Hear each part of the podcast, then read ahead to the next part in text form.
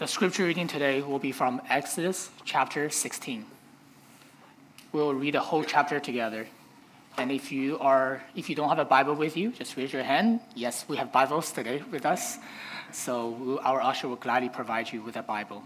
We want you to read along with us. We want you to read along as we study God's word in our sermon, because it is God's word where we build our life upon.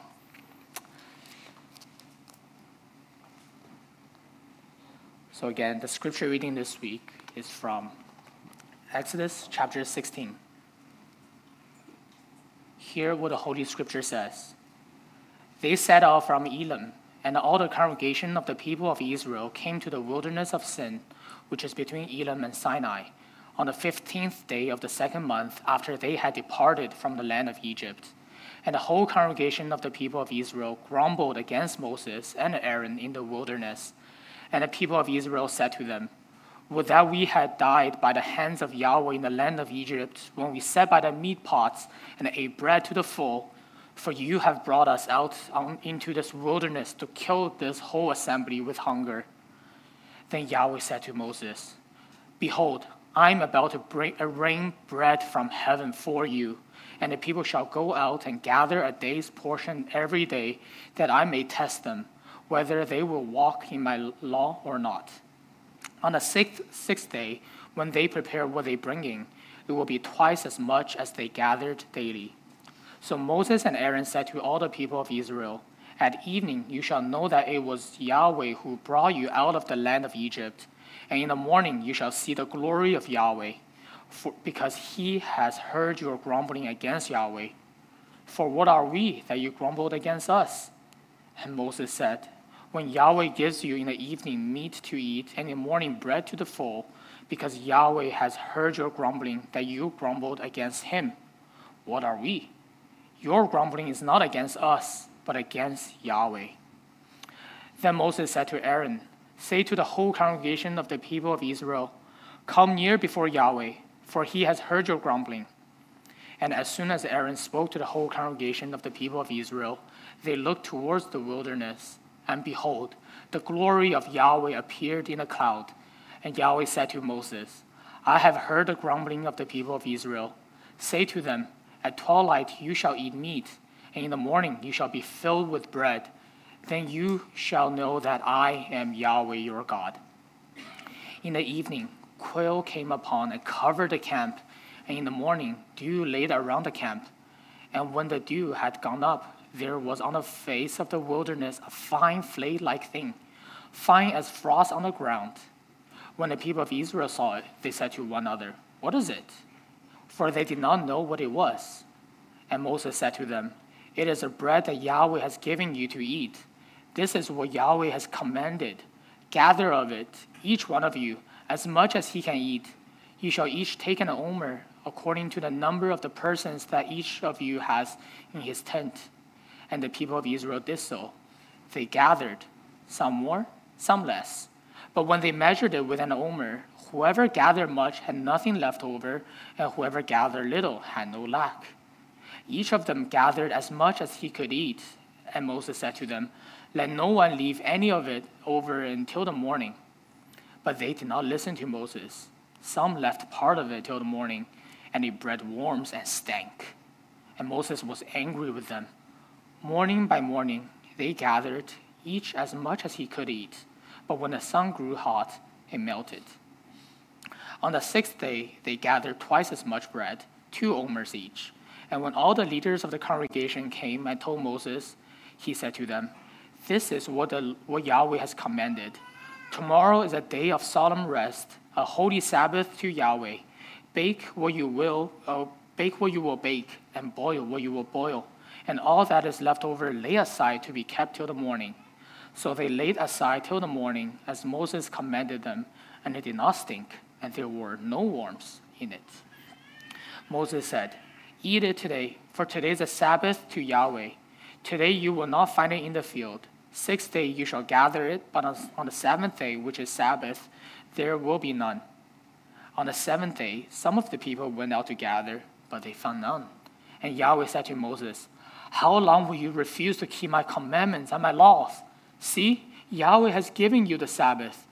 Therefore, on the sixth day, he gave you bread for 2 days. Remain each of you in his place, and no one go out of his place on the seventh day. And people rested on the seventh day. Now the house of Israel called its name manna. It was like coriander seed, white, and taste of it was like wafers made with honey. And Moses said, "This is what Yahweh has commanded. Let an omer of it be kept throughout your generations, so that they may see the bread with which I fed you in the wilderness, when I brought you out of the land of Egypt."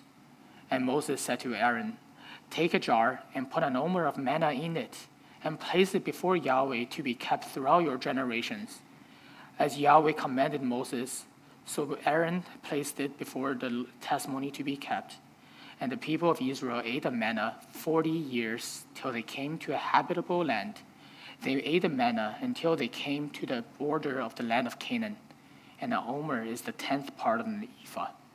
And this is the word of the Lord. Thanks be to God. Let us pray. Father, we give thanks for all your good provisions. We thank you for providing us with elders. We thank you for providing us with deacons. We thank you for giving us our daily bread, that you know our needs and you have graciously given us everything we need. So Lord, help us to understand your words today. Help us to see that everything we have is from you, that everything we do is in response of your grace towards us.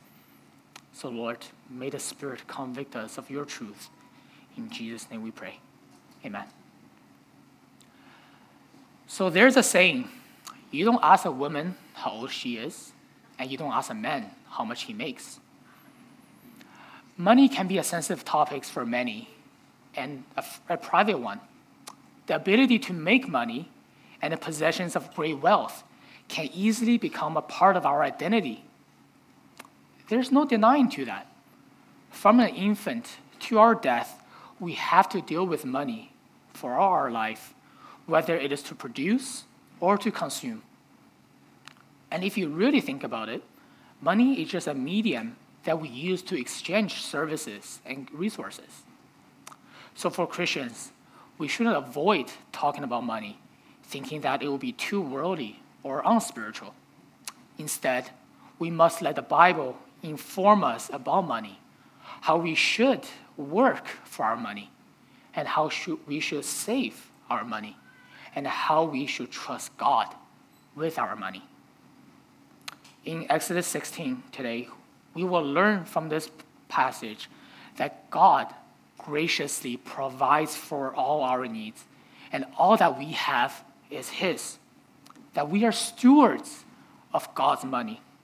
And as a steward, we must seek God's way in how we manage our money and our wealth. So this will be more of a topical sermon, as I will use this text as a foundational piece to provide us with 3 principles on money management for Christians. Each principle contains 2 parts. One is our responsibility, the other is God's promise that our responsibility is rest upon.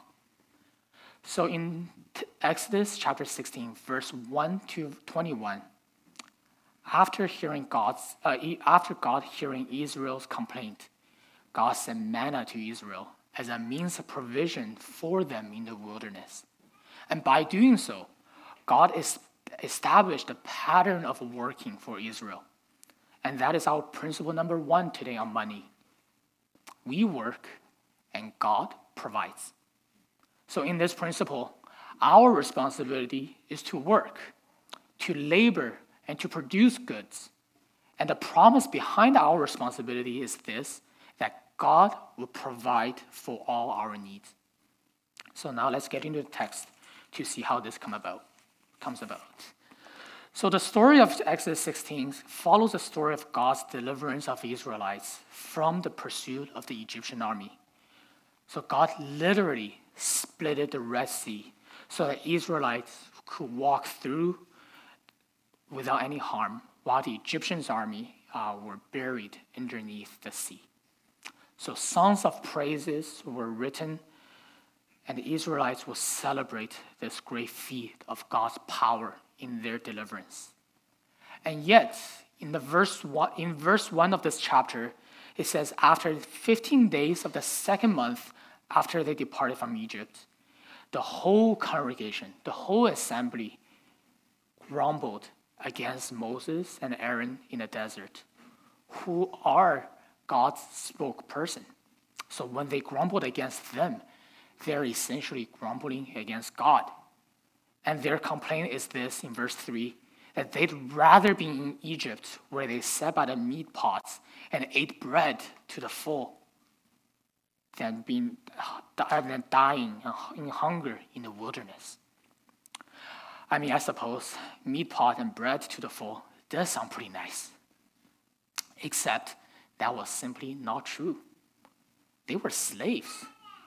They were forced laborers for the Pharaoh to build his buildings. Their lives were miserable, and which is why they cried out to God in the first place, and why God delivered them out of Egypt, where God would put them into a promised land of milk and honey. But their short-term memory is so severe that soon after God demonstrated his great power of deliverance, they grumbled against Moses and effectively against God. And you see, their grumbling is not against us, as Moses said in verse 8, but against Yahweh, who cared and led for them. And we do that constantly too, no? We say things like, you always talk down at me, or you never care for my needs. And sometimes maybe we don't say them out loud, but we wallow these lies in our hearts, and then we exaggerate the situation to make our point across, or to justify our own behaviors, even when it is not true. And what do we do in response to endless grumbling from others? Getting irritated? We bicker back, or we stonewall. But that's not what God did.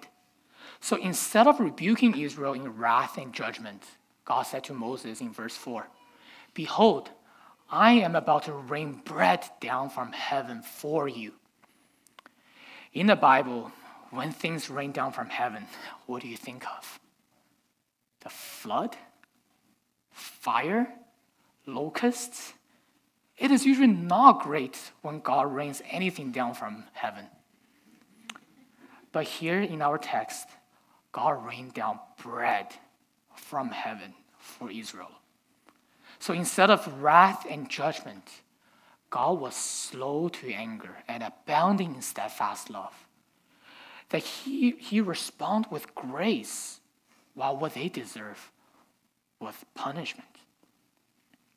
So though they grumbled against Yahweh, disregarding every miracle that God has performed to save them and to provide for them, and yet God was patient and he was merciful, and he provides for them manna and quail. So indeed, when they looked towards the wilderness in verse 10, the glory of Yahweh appeared in the cloud. God provides for their needs, despite of their complaints and ungratitude. God provides. And by providing daily bread and meat for them, God also established a pattern of work for Israel. In verse 4-5, Yahweh said to Moses, "The people shall go out and gather a day's portions every day. On the sixth day, it will be twice as much as they gather daily. That is in preparation for the Sabbath on the seventh day." So I believe this is the first time since the creation account in Genesis that a pattern of 6 days of working and 1 day of Sabbath is mentioned. So in God's providence, men are tasked to work. So whether it was tending the garden in Eden or gathering manna in the wilderness. So even when food is literally falling from the sky, the command is to go out and gather every day except the Sabbath. So we are to work out of the providence of God in faith. Read verse 4 very closely again. "The people shall go out and gather a day's portion every day. that I may test them whether they will walk in my law or not. See, the work of going out and gathering matters, not merely out of necessity for survival, but out of obedience to the God's law. And that is the principle number one in our sermon today. We work and God provides. Your work and God's provision do not contradict. This is not an either-or scenario. You work out of what God provides for you. So you're not a master of your work, and you're not a master of the produce of your work. God is the one who provides for you the opportunity to work as well as the fruit of your work. And just because God provides for you, you are not free from working. You are to work out of obedience to the law of God. And this ethics of working is laid out in the New Testament as well for the new covenant believers. In 2 Thessalonians chapter 3, verse 6 to 13, there's an extensive admonishment for believers to work. And verse 10 to 12 of 2 Thessalonians 3 specifically says this: "For even when we were with you, we will give you this command. So if anyone is not willing to work, let him not eat.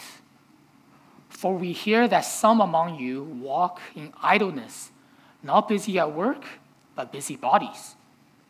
Now such persons we commend and encourage in the Lord Jesus Christ to do their work quietly and to earn their own living." So the new covenant believers are commanded to work and to earn their own living. Now, the New Testament does not specify what kind of work we must do. So you could work for a company, or you could be an entrepreneur, or you could work from your home. As Paul taught in Titus 2, chapter verse 5, part of the responsibilities for wives is to work at home. So this is not a sermon on whether wives should find a job outside or be a stay-at-home mother. But what I'm saying is simply this: stay-at-home moms work too, even if they're not paid for it. So every New Testament believer is commanded to work, except those who cannot work. So New Testament makes provisions for people who cannot work. For example, widows. In 1 Timothy 5, verse 3 to 16, Paul writes about how church should care and physically provide for widows in their local bodies, in their local church. But even that comes with qualifications. First, they must be true widows, and that means they are without support of their children or grandchildren. Otherwise, it is the responsibility of the family to care for their parents, and that will be pleasing in the sight of God. And that is, you can read from 1 Timothy 5, verse 4.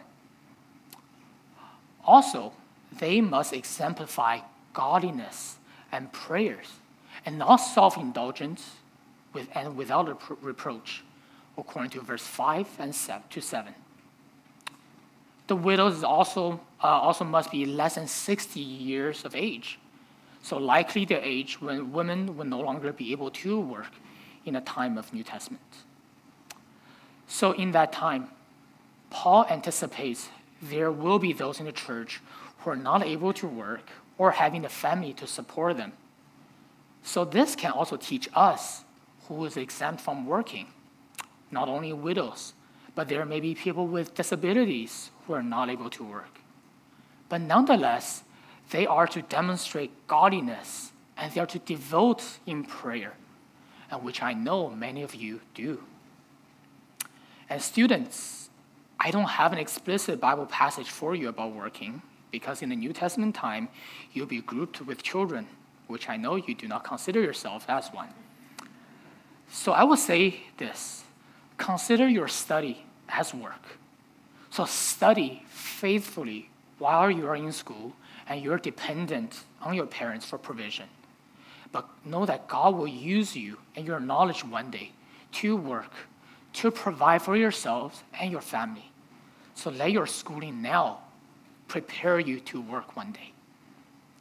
And for everyone else, if you are able to work, work. For that is a pattern God has set before us. And so far, we have been talking about the necessity of work as a faithful expression in experiencing God's provision. Now I want to address those who tend to overwork. Those who overwork neglect God as one who provides for them. In verse 16, Moses says, "Gather of it, each one of you, as much as you can eat. You shall take an omer, according to the number of the persons that each of you has in his tents." So God in his providence commands his people to work and to provide for their family, but enough for the day. Because work is an exercise of faith in the goodness and in the provision of God. And that's why Moses commands them in verse 19 that let no one leave any of it over till the morning. But of course, some Israelites did not listen. In verse 20, some left part of it till the morning, and it bred worms and stank.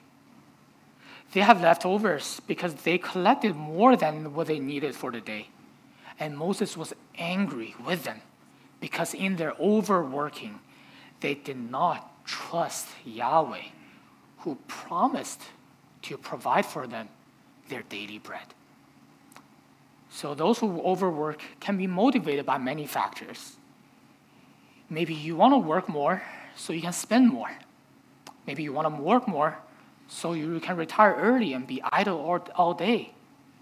By the way, just to clarify, I'm not arguing against retirement or early retirement. Many people can still be fruitful and productive after retirement. So quoting John Piper, what I'm condoning here is retirement so that you can collect seashells all day. That kind of retirement. It is the overwork for the sake of idleness and lifestyle of leisure down the road that I'm arguing against here. Okay, come back. So others may overwork as an escape from home. Or you may overwork because your performance at work affirms your identity. Or maybe you overwork because you need to meet the expectations of others. But no matter why you overwork, it reflects a lack of faith in God's providence. You do not trust God. You do not trust that God will provide for you the next day as he has provided for you today. You do not believe that the goodness and the kindness of God will be with you always. So that you must work now while you can. And how do you know that you're overworking? See, when your family misses you at home, and they will tell you that even while you are at home, you are more interested to go on your phone, responding to emails and messages from work, than listening to your spouse and your kids. You know, when your family feel like they need to compete with your work for your time at home, you are overworking. You are overworking when your church misses you. Sure, you go to church every other Sunday, but you have not attended anything else. No prayer meetings, no small group, no serving, because you have to work, or because you're tired from work. Now you are overworking. And when you put aside your Bible and prayer every morning because you need to get on with your work, and you put them off at night because you're exhausted from work, you are overworking. And of course, I can only generalize here. But if you really want to know whether you're overworking or not, you need good Christian friends. And you need to be vulnerable, to be open with them with how much you're working. And hear them out, let them weigh in and see. Because whether you're working too little or too much, it reflects your heart and your lack of trust in God's providence. So friends, work. Work faithfully. Work for your daily bread. And no more, no less. Because God, your God, provides for your daily needs. When we work, he provides. Young adults, I have a question for you. I love picking on you guys. How much are you saving currently? 25%? 10%? 5%? Or whatever is left over? Or are you in debt? This is a question, we should all prayerfully consider. I have already alluded to this in our first point.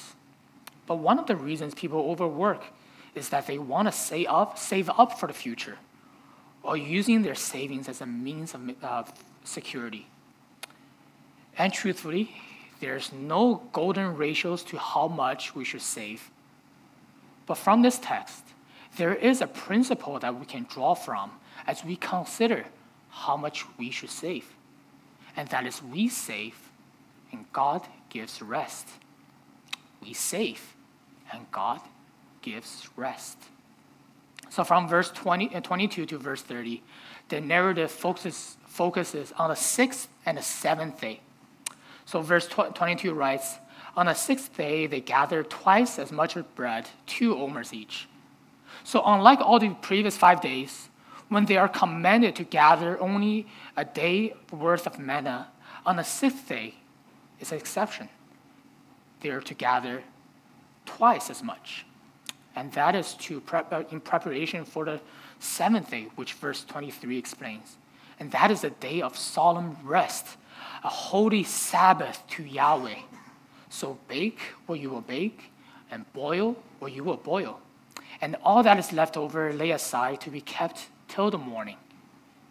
And remember what happened when they gathered more than they needed in the first 5 days? The food bread worms and they stank. But not on the seventh day. When they did as Moses commanded them in verse 24, it did not stink, and there were no worms in it. So when they saved up in obedience to God's word, the food was not spoiled, and it became the provision on the day when they enjoy Sabbath, the day when they are commanded to rest before the presence of Yahweh. And this is the biblical rationale behind saving. It is not for idleness or indulgence, because work, as we have seen, is a pattern established by God. It is not a security blanket, because God is their provider. We save so that we can devote time in worshiping and in resting in God. We save because God is the one who gives us rest, and saving is a means of enjoying God. So this concept of Sabbath is later put into the fourth commandment in Exodus chapter 20, verse 8 to 11, and it is continued by Deuteronomy chapter 5, verse 12 to 15. And the text in Deuteronomy 5, verse 13 to 15 says, 6 days you shall labor and do all your work, but the seventh day is a Sabbath to Yahweh your God. On it you shall not do any work, you or your son or your daughter or your male servant or your female servant or your ox or your donkey or any of your livestock or the sojourners who is within your gates, that your male servant and female servant may rest as well as you. And you shall remember that you were a slave in the land of Egypt, and Yahweh your God brought you out from there with a mighty hand and an outstretched arm. Therefore, Yahweh your God commanded you to keep the Sabbath day. So the Sabbath day is solemn, it's a holy day. It's a day when Israel ceases to work, but to gather and to worship Yahweh, led by their priest. It is day of rest for their children, for their servants, for their livestock, for the sojourners, because God cares about rest. And the means of God sustaining Israel in their worship, in their rest, is by saving. Right? That's interesting, right? Just like the principle one, we should work because that's the means of God providing for his people. In the principle two, we should save because that's a means of God giving us rest. And this should frame, how we think about saving. We save so that we may rest in God's presence. We save so that it may be the means of giving rest for your family. We save because that's the means of God giving rest to us. So we save out of faith and obedience, but not self-dependence and indulgence. So that begs a question for us today. What does Sabbath look like for us now, the new covenant people? How do we know that we are saving out of faith and not lack of? And what are we saving for? So first, Sabbath for believers today, I would argue, is not limited to one day a week, but it is in the person we rest upon, Jesus. In Matthew chapter 12, verse 8, Jesus declares that the Son of Man is Lord of the Sabbath. And for the new covenant believers, we rest not only on the seventh day, the Saturday or the Sunday. Our rest is in Jesus. And there's a whole theological system behind this interpretation, but in short, we believe what Colossians chapter 2, verse 16 to 17 says, "Therefore, let no one pass judgment on you in questions of food and drink, or with regard to festival or new moon or a Sabbath. These are a shadow of the things to come, but the substance belongs to Christ." So Sabbath in Jesus means peace and security in Jesus and in his teachings. It means worshiping through God, through the Son, by the Spirit of God. It means spending time with God in his word and in prayer. It means loving and cherishing your families and your neighbors and your church. It means enjoying the creation and everything he has given you with a thankful heart. Sabbath in Jesus is the rest for our soul on this earth. So we save up our money and our wealth so that we can freely rest in Jesus and give him from God and not to worry about working on these days. Work and rest. That's a pattern God set for his people. So from creation to Israelites in the wilderness and to his covenant people, us now, work and we rest. But then again, there are always faithless people who are greedy for gain. Verse 27 says, "On the seventh day, some of the people went out to gather, but they found none."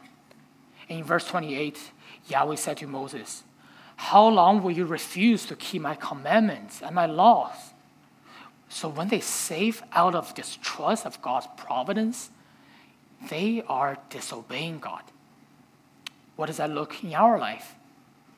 First, let us examine again what we are saving for. And as we said, it is not wrong to save for retirement. There will be a time when we're no longer able to work. So whether it's due to old age or unexpected deterioration in our health. So our trust in God's providence, again, does not contradict prudence and wisdom. And just as widows in the early church should be first provided for by their family members, saving now to provide for yourself and your family for old age is clearly wise and biblical. But it becomes sinful when we save out of a fearful spirit, that you never feel like you have saved enough. You always want to have more in your bank account. You watch the number in your account constantly, and its rise and its fall dictate your emotion of the day. You're uppity and joyful when your investment does well, but you're grumpy and bitter when the value drops. Your mind is constantly occupied by how to squeeze more dimes off your pocket, and you must not miss every single deal. It pains you to give to church or to those in need. "This is my hard-earned money," you think to yourself. "Instead of giving away, if I invested in it now, how much more will it accumulate in 20 years? You dream of the day when you can finally spend it all without worrying about it anymore. But you know what? that day will never come for you. You will always worry. You will always be anxious. James 5, verse 2-3 warns those who hoard riches. Your riches have rotted, and your garments are moth-eaten. Your gold and silver have corroded, and their corrosion will be evidence against you, and will eat your flesh like fire. You have laid up treasures in the last days. Or maybe you save so that you can treat yourself. You are generous to yourselves, but you are stingy towards others. You do not hesitate to buy yourself the latest and the best gadgets or expensive clothing and accessories. You have a list of restaurants you want to go to next and countries you want to visit. But when missionaries and church planting initiatives need your support, or people in your church are in financial hardships, you stay quiet or you pretend not to see that email. You may say to yourself, "Oh, I will give when I make more money. I can hardly afford this next thing I want to buy." So friends, remember the widow who gave the 2 copper coins in Mark 2, and what Jesus said in verse 43-44. "Truly I say to you, this poor widow has put in more than all those who are contributing to the offering box. For they all contributed out of their abundance, but she, out of her poverty, has put in everything she had and all she had to live on." And Grace Fellowship Church, I know many of you are examples of generosity and joyful giving. Time after time, we receive emails from our elders about an urgent financial need in the church, and you have always met a call so swiftly. How many times has it been now, like a couple hours after the initial email, we receive a follow-up email from our elders that the need has been met. You brought so much joy to me this past Monday. As I was preparing for this sermon, I was amazed by you. And I give thanks for you all, my brothers and sisters. I do not know how much and who give, but I know that you understood why you save, because your saving is the means of God giving rest to someone else who needs it at that moment. But I am not naive to know the temptation of hoarding, because that's the one area I personally struggle a lot with, partially due to my upbringing. But Matthew 6, verse 19-21 warns me, and he may warn some of you, "Do not lay up for yourselves treasures on earth, where moth and rust destroys, where thieves breaks in and steal. But lay up for yourselves treasures in heaven, where neither moth nor rust destroys, where thieves do not break in and steal. For where your treasure is, your heart will be also." Have you ever been into a hoarder's home? I've been to a few times in my past work as a community nurse. So as a nurse, I was trained not to judge, but to observe and to assess. But yet, one cannot help but to feel sad and puzzled on their behalf.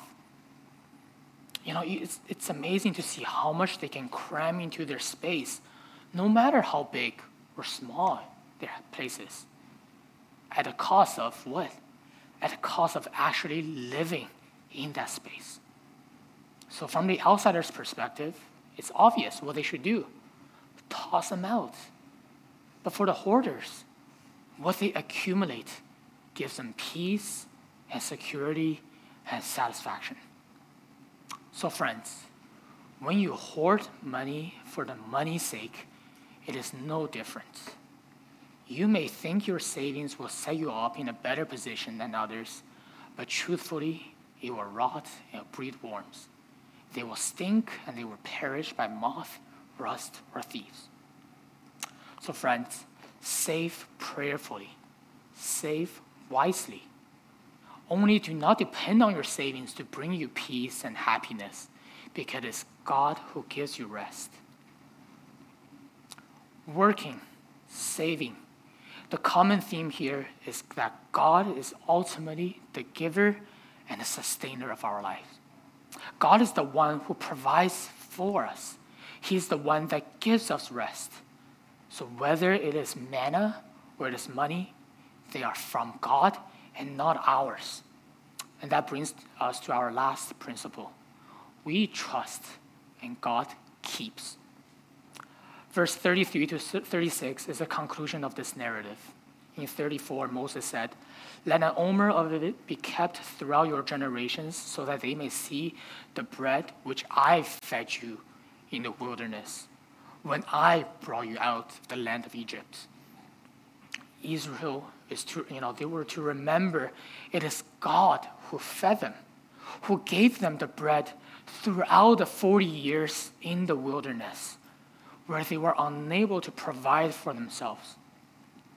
And more than a giver, God is also the deliverer who brought them out of the land of Egypt.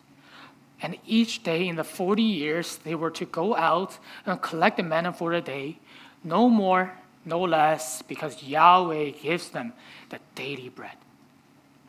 Except, again, on the sixth day, when they can collect double. So on the seventh day, they may enjoy the solemn rest on the holy Sabbath.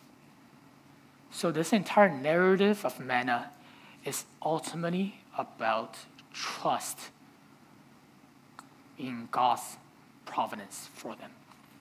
And God is the one who will keep them and keep his promise to them. And before entering the promised land, for 40 years, Israel must learn that the land is a gift from God. Though they are to work in the land and to enjoy the fruit produced from the land, but they must not forget that the provider and the giver is always Yahweh, and not the land, and not themselves. So it is Yahweh who took them out of Egypt. It is Yahweh who fed them with manna, day after day, without ceasing, until they reach the promised land. Yahweh keeps his promise, and he keeps their lives. So likewise, Christians today, as you work and you're saved, your trust is never in your ability to save, to make money, or your savviness to invest and save, but it is God alone that we trust. As Jesus taught us in the Lord's Prayer in Matthew 6, verse 11, we ought to pray to God daily that give us this day our daily bread. And when you make that prayer, you are exercising faith in God. We believe that God will graciously give you what you need for the day, and you will not receive less than what you will need from God. But you also believe God will sustain you tomorrow as today, so you do not need more than what you need today in preparation for tomorrow. God will provide for you tomorrow, and he will provide for you every day of your life. And our God has not only given us our daily bread, but he is also the giver of the eternal bread. In John 6, verse 35, Jesus said to the crowd who followed him, "I am the bread of life. Whoever comes to me shall not hunger, and whoever believes in me shall never thirst." Jesus is the manna from God, not to feed our physical hunger, but a God-shaped hunger in our heart, the heart that longs for love, for purpose, for restoration in this life. We work, we save, but for what purposes? Without God, what does it all matter? If I ask you, do you know the richest person in the world on the year that you were born? Do you even know who that is? I don't know mine. You probably don't know yours either. What does money, wealth, pleasure, fame mean to us on the day we die? Absolutely nothing. And the only thing that matters on that day is, have you tasted, have you eaten, partaken the bread of life, Jesus Christ? since Adam and Eve sinned against God and were removed from the Garden of Eden, mankind worked and worked, and their labor is cursed. The land is corrupted. They may not always produce what they sow, and evil and unrighteousness have been rampaging on the earth. Those who sit idly and do nothing may feed off those who work day by night. And while those who are rich may enjoy life of extravagance while doing nothing, and those who work with blood and sweat may have little to survive on. This life is unjust, and you don't always reap what you sow. And this life is short. You know, so much of it we spend just to work so that we may live. Especially in the city, Toronto, you know, just to have a shelter and bread on the table is already costly enough. And without God, what is it all for? So if you have not eaten the bread of life, consider the futility of your work and feel the hunger in your heart. You are made for so much more than to just work, than just to eat, to rest, to vacation, and to be back at it again. You are made to be the image bearer of God, stewarding his earth and all his creation on his account, in righteousness and blamelessness. This world is unjust, and the system may be broken, but you and I have also sinned. We have all played a part in this fallen world. You know, we are greedy by nature. We want more than what we need. And we are lazy by nature. We want to be rich without to work. I mean, the entire theory of revolution is built upon the concept of survival of the fittest. Those who are the strongest and the wealthiest, or with the most resource, get to pass on their genes. But we are not animals, friends. We are not unlike any other creations in this world. We are made to be the image bearer of God, bearing value and dignity from God, and possessing a purpose and status that was given from God, that we are to be a faithful steward of every dominion on this earth. And we have a hunger, a spiritual hunger, only Jesus can fill. And we have a problem, a sin problem, that only Jesus can resolve. That in our sin against God, only by the blood of Christ that we may be forgiven and be restored and be satisfied. So if you have been hungry for your whole life by living your own ways, come to Jesus today. Turn away from your sin. In faith, you will be forgiven. You will be restored. And you will be satisfied. Because Jesus is the bread of life sent from heaven, from God, who graciously provided for all your needs. And our greatest need is to be forgiven of our sin and to be reconciled to God as his children. So believers, let your work and saving be an expression of your faith in God. You may be toiling in your work right now, or you may not earn enough to save, you know, after providing for all the necessities of life. But when you do this in faith, God is pleased with you, and he will keep you as he will keep his command. So friends, are you like the seagulls in Finding Nemo? They're constantly shouting, "Mine, mine, mine." Or do you realize that everything you have belongs to God? He has graciously given all your possessions, and he has provided for you all you need. He can generate great wealth in an instant to do great work, but he can also take them away in an instant. You are not the owner and the keeper of your money or your wealth, but you are the steward of God's money. So use them according to God's will. Work, save, and trust God with your money. Let us pray. Father, we are truly amazed at how much you have provided for us. You are sustainer of life, and you are a sustainer of the world system that enables us to work and to actually provide for ourselves and for our family. But Father, help us to eat and drink, enjoy all your creation with a thanksgiving, and let us mostly remember that Jesus, you are the bread of our life, and help us to live as you are our master and that we are your servants. In Jesus' name we pray. Amen.